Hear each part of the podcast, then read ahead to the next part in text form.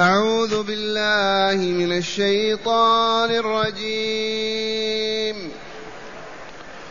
وإذ صرفنا إليك نفرا من الجن يستمعون القرآن فلما حضروه قالوا أنصتوا فلما قضي ولوا إلى قومهم منذرين. قالوا يا قومنا إنا سمعنا كتابا أنزل من بعد موسى. كتابا أنزل من بعد موسى مصدقا لما بين يديه يهدي إلى الحق. يهدي إلى الحق وإلى طريق مستقيم. يا قومنا أجيبوا داعي الله. أجيبوا داعي الله وآمنوا به يغفر لكم من ذنوبكم. يغفر لكم من ذنوبكم ويجركم من عذاب أليم. ومن لا يجب داعي الله فليس بمعجز في الأرض وليس له من دونه أولياء. أولئك في ضلال مبين. معاشر المستمعين والمستمعات من المؤمنين والمؤمنات. بعدما بين تعالى لكفار قريش ومن وراهم بين لهم كيف أهلك عادا وثمود وغيرهم لما أشركوا في عبادة ربهم وأصروا على الكفر والعناد والفسق والفجور. بعد ذلك عرض عليهم عرضا آخر. لعلهم يفيقون لعلهم يرجعون لعلهم ينتبهون. عرض عجب ألا وهو عرض الجن. إذ كان النبي صلى الله عليه وسلم في بطن نخل بين مكة والطائف واد كان يصلي. بعدما ذهب إلى بني ثقيف يطلب عونهم بعد وفاة عمه رجع ما استفاد شيئا من من الطائف. الجن في نصيبين وفي نينوى شاهدوا عجبا في السماء. ما هذا العجب؟ شاهدوا أن الشياطين تطرد في السماء بالشهوب. ما كانوا يرون هذا. فتعجبوا. هذا أمر حدث. الآن الذين يستمعون القول من الملائكة في السماء أصبحت توصل عليهم الشهوب ويطردون ولا يسمعون. لا شك أن هناك أمرا عجبا. اذا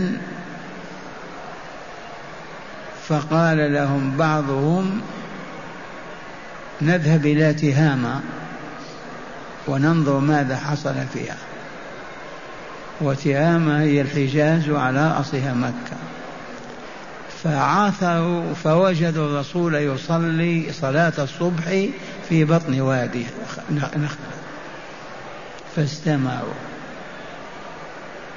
كما يأتي بيانه ولما استمعوا آمنوا وعرفوا الحق واهتدوا ورجعوا إلى أقوامهم فبلغوهم كذلك فجاء منهم أكثر من سبعين جنيا.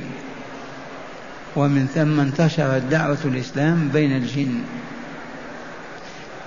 فلنسمع الآيات الكريمة يقول تعالى وإذ صرفنا إليك نفرا من الجن يستمعون القرآن. صرفناهم من أي مكان من نينوى والنصبين شمال العراق. نينوى بلد كان فيها يونس بن متى عليه السلام. والذي صرفهم الله بتدبيره لما شاهدوا الأحداث في السماء قالوا نبحث عن السبب هذا نأتي إلى مكة إلى تهامة فعثروا فالله هو المتصرف. وإذ صرفنا إليك يا رسولنا من القائل الله اذكر لقريش إذ صرفنا إليك نفرا من الجن والنفر من الثلاثة إلى العشرة إلى التسعة ما بين سبعة إلى تسعة أنفار. يستمعون القرآن. أرسلهم ليجلي أن يستمعوا القرآن من القارئ صلى الله عليه وسلم. فلما حضروا مجلس الرسول والرسول يصلي الصبح أخذ بعضهم يتكلم ويتحدث قالوا أنصتوا. أسكتوا لا تتكلموا حتى نفهم ما يقول هذا الرجل. أنصتوا. فأنصتوا. واستنصت القوم طلب منهم أن ينصتوا يسكتوا. إذا وسمعوا ووجههم رسول الله صلى الله عليه وسلم وبين لهم الطريق فلما قضي ولوا إلى قومهم بنصيبين ونينوى منذرين. رجعوا دعاة هداة يدعون إلى الإسلام.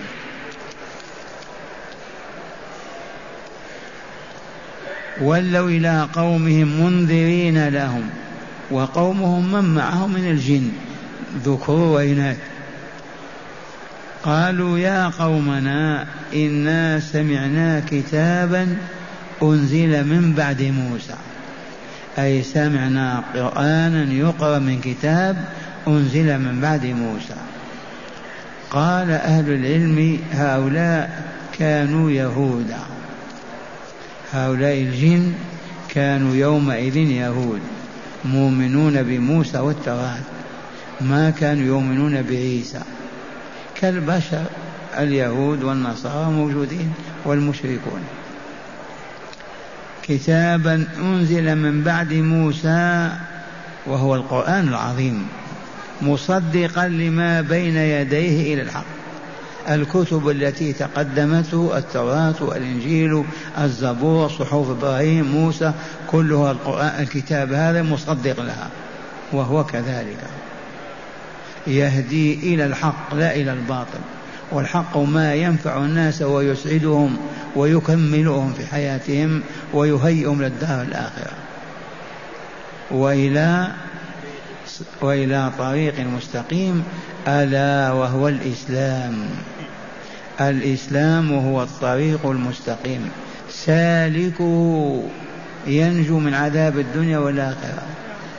إذا لم يميل يمينا أو شمالا أدى الواجبات عن يمينه وتخلى عن المحرمات عن شماله وواصل مسيره ليل نهار حتى توفه الله نهاية مساري الجنة. إلى باب الجنة.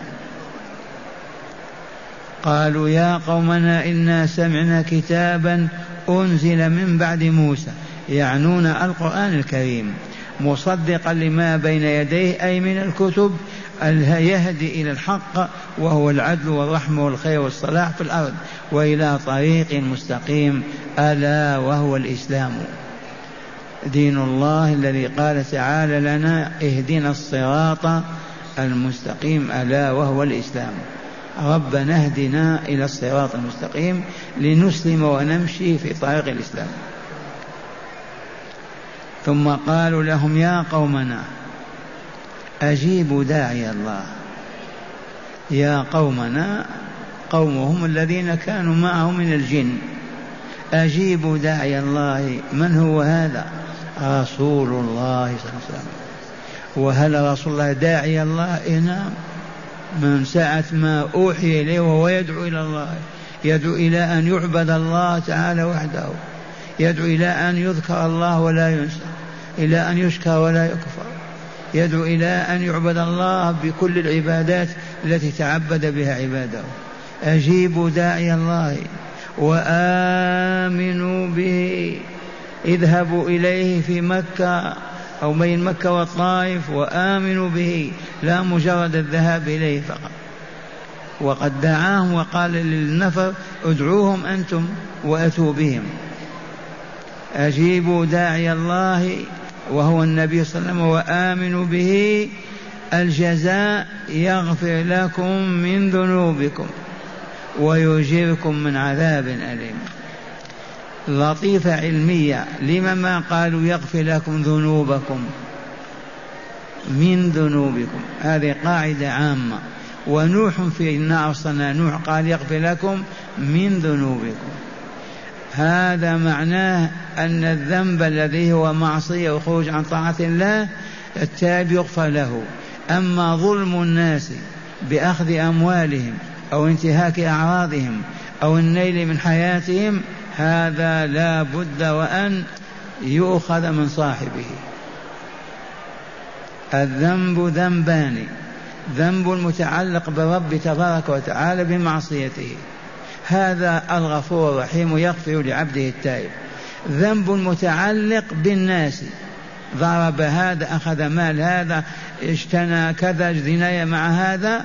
هذا الذنب لا بد وأن يؤخذ من أصحابه يوم القيامة. ما يغفر أبدا. تؤخذ حسناتهم إذا لم تبق لهم حسنات ألقوا في جهنم. هكذا قال هؤلاء العارفون من الجن أجيبوا داعي الله يغفر لكم من ذنوبكم ويؤخر يغفر لكم من ذنوبكم ويجيركم من عذاب أليم. أجاره يجيره إجارة إذا حفظه وأبعده من العذاب أو مما يخاف. يغفر لكم من ذنوبكم أي بعض ذنوبكم ويجيركم من عذاب أليم. ألا وهو عذاب جهنم. ألا وهو عذاب جهنم. هو العذاب الأليم والأليم الموجع الشديد الإيجاع. يا قومنا أجيبوا داعي الله وآمنوا به. يغفر لكم من ذنوبكم ويجركم من عذاب أليم. ومن لا يجب داعي الله داعي الله محمد صلى الله عليه وسلم لهذه الأمة البشرية. من لم يجبه ويأتي إليه ويؤمن بين يديه ويعمل بطاعة الله وطاعة رسوله هذا جزاء ماذا؟ فليس بمعجز في الأرض. يعجز من؟ والله هو العاجز ضعيف لا يقدر على شيء.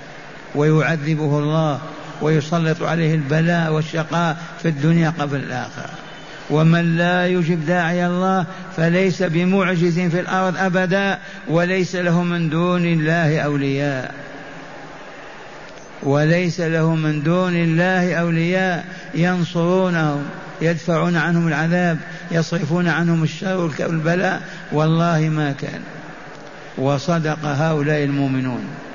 هؤلاء آمنوا وعرفوا الطريق إلى الله. وقالوا يا قومنا أجيبوا داعي الله. هذه الكلمة يجب أن نقولها الآن للكفار في الشرق والغرب. يا قومنا أجيبوا داعي الله. محمد صلى الله عليه وسلم. هذا كتابه بين أيديكم. هذه سننه وشرائعه بين أيديكم. أجيبوا.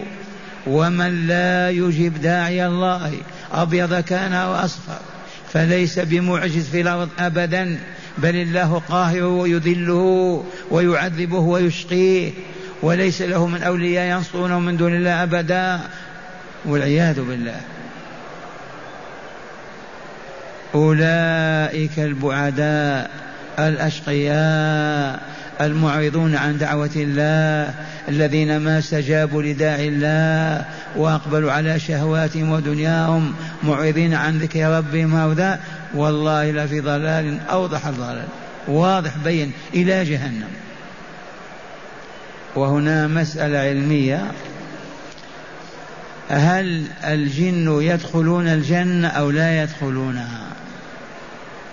هل الجن المؤمنون العاملون للصالحات يدخلهم الله الجنة أو ينجيهم فقط من النار ثم يقول لهم كونوا ترابا فيكونون ترابا كسائر الحيوانات؟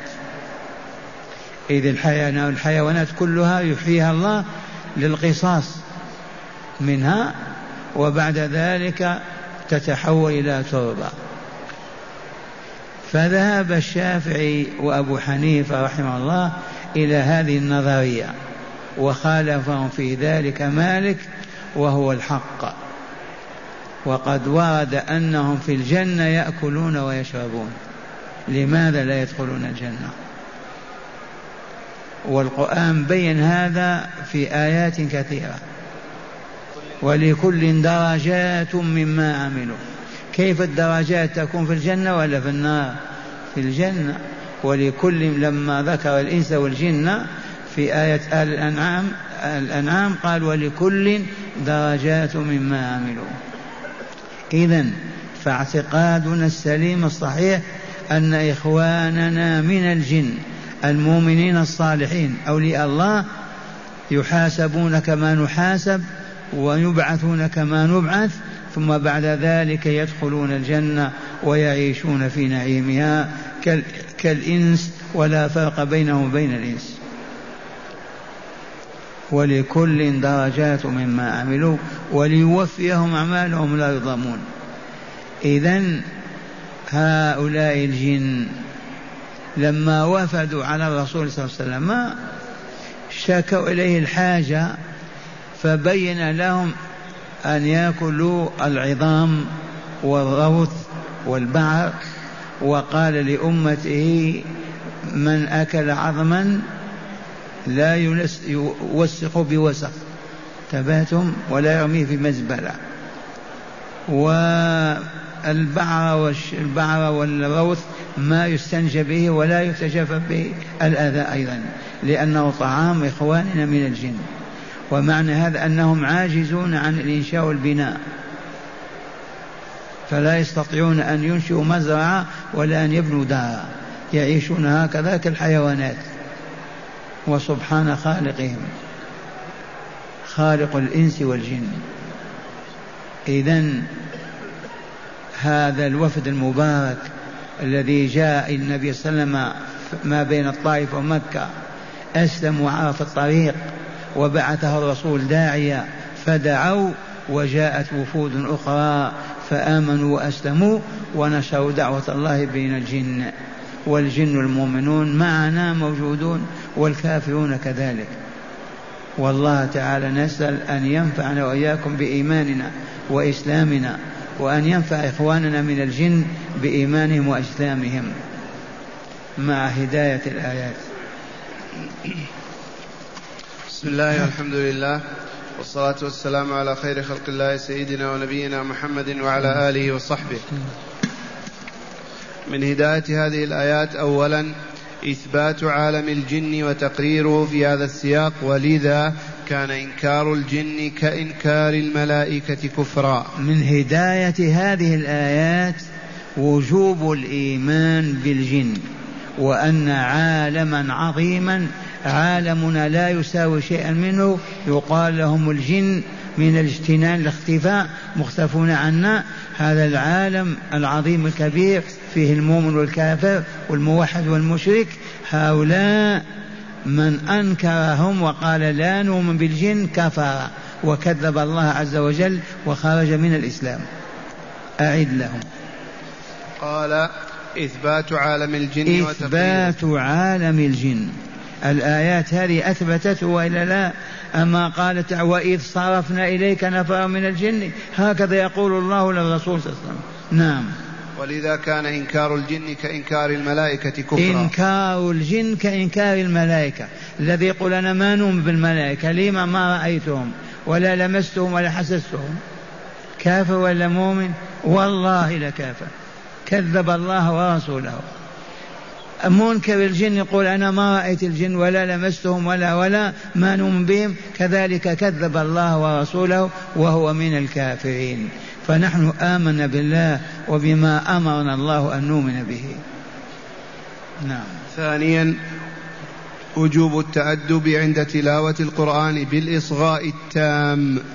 لطيفة هذه وحكمة علمية قرآنية من هداية الآيات وجوب الإنصات عند تلاوة القرآن وهو إصغاء وهدوء وسكينة ما دام القارئ يقرأ. ما هو القارئ يقرأ وأنت تتحدث؟ القارئ يقرأ ولو في التلفاز وأنت تضحك كما يفعل الجهال. إذا قرئ القرآن يجب الإنصات له. أما قال الجن ماذا؟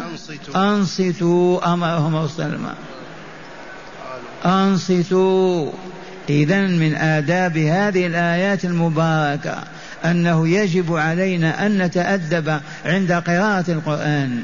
إذا أخذ أحدنا يقرأ ونحن نسمع لا ضحك ولا كلام ولا ولا ولا بل ولا أكل ولا شرب حتى تنتهي القراءة.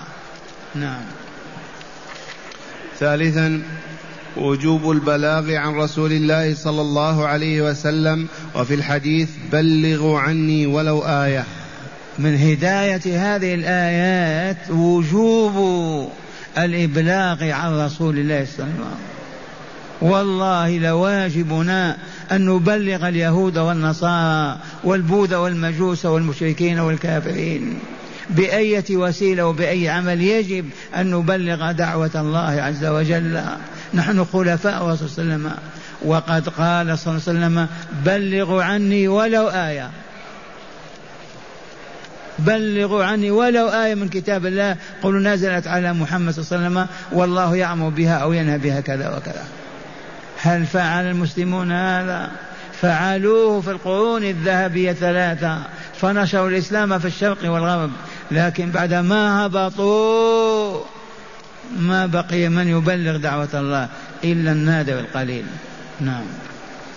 وأخيرا الإعراض عن دين الله يوجب الخذلان والحرمان. هذه الحقيقة أيضا. والله العظيم إن الإعراض عن الإسلام وشرائعه وآدابه وأحكامه لا يوجب الخذلان والهزيمة والانكسار لمن أعرض. وقد بين لنا ذلك وأوجده فينا وعرفنا أنفسنا. الإعراض عن شرع الله عن كتاب الله عن دين الله عن الإسلام وكتابه يسبب ماذا؟ الخذلان والانهزام والضعف والعجز والذل والصغار كما علمتم وقد استعمرت أوروبا العالم الإسلامي بكامله. بسبب ماذا؟ إعراضهم عن كتاب الله ودين الله. والآن المسلمون والله إن لم يتداركم الله بتوبة عاجلة لنزل بهم بلاء ما عرفوه قبل.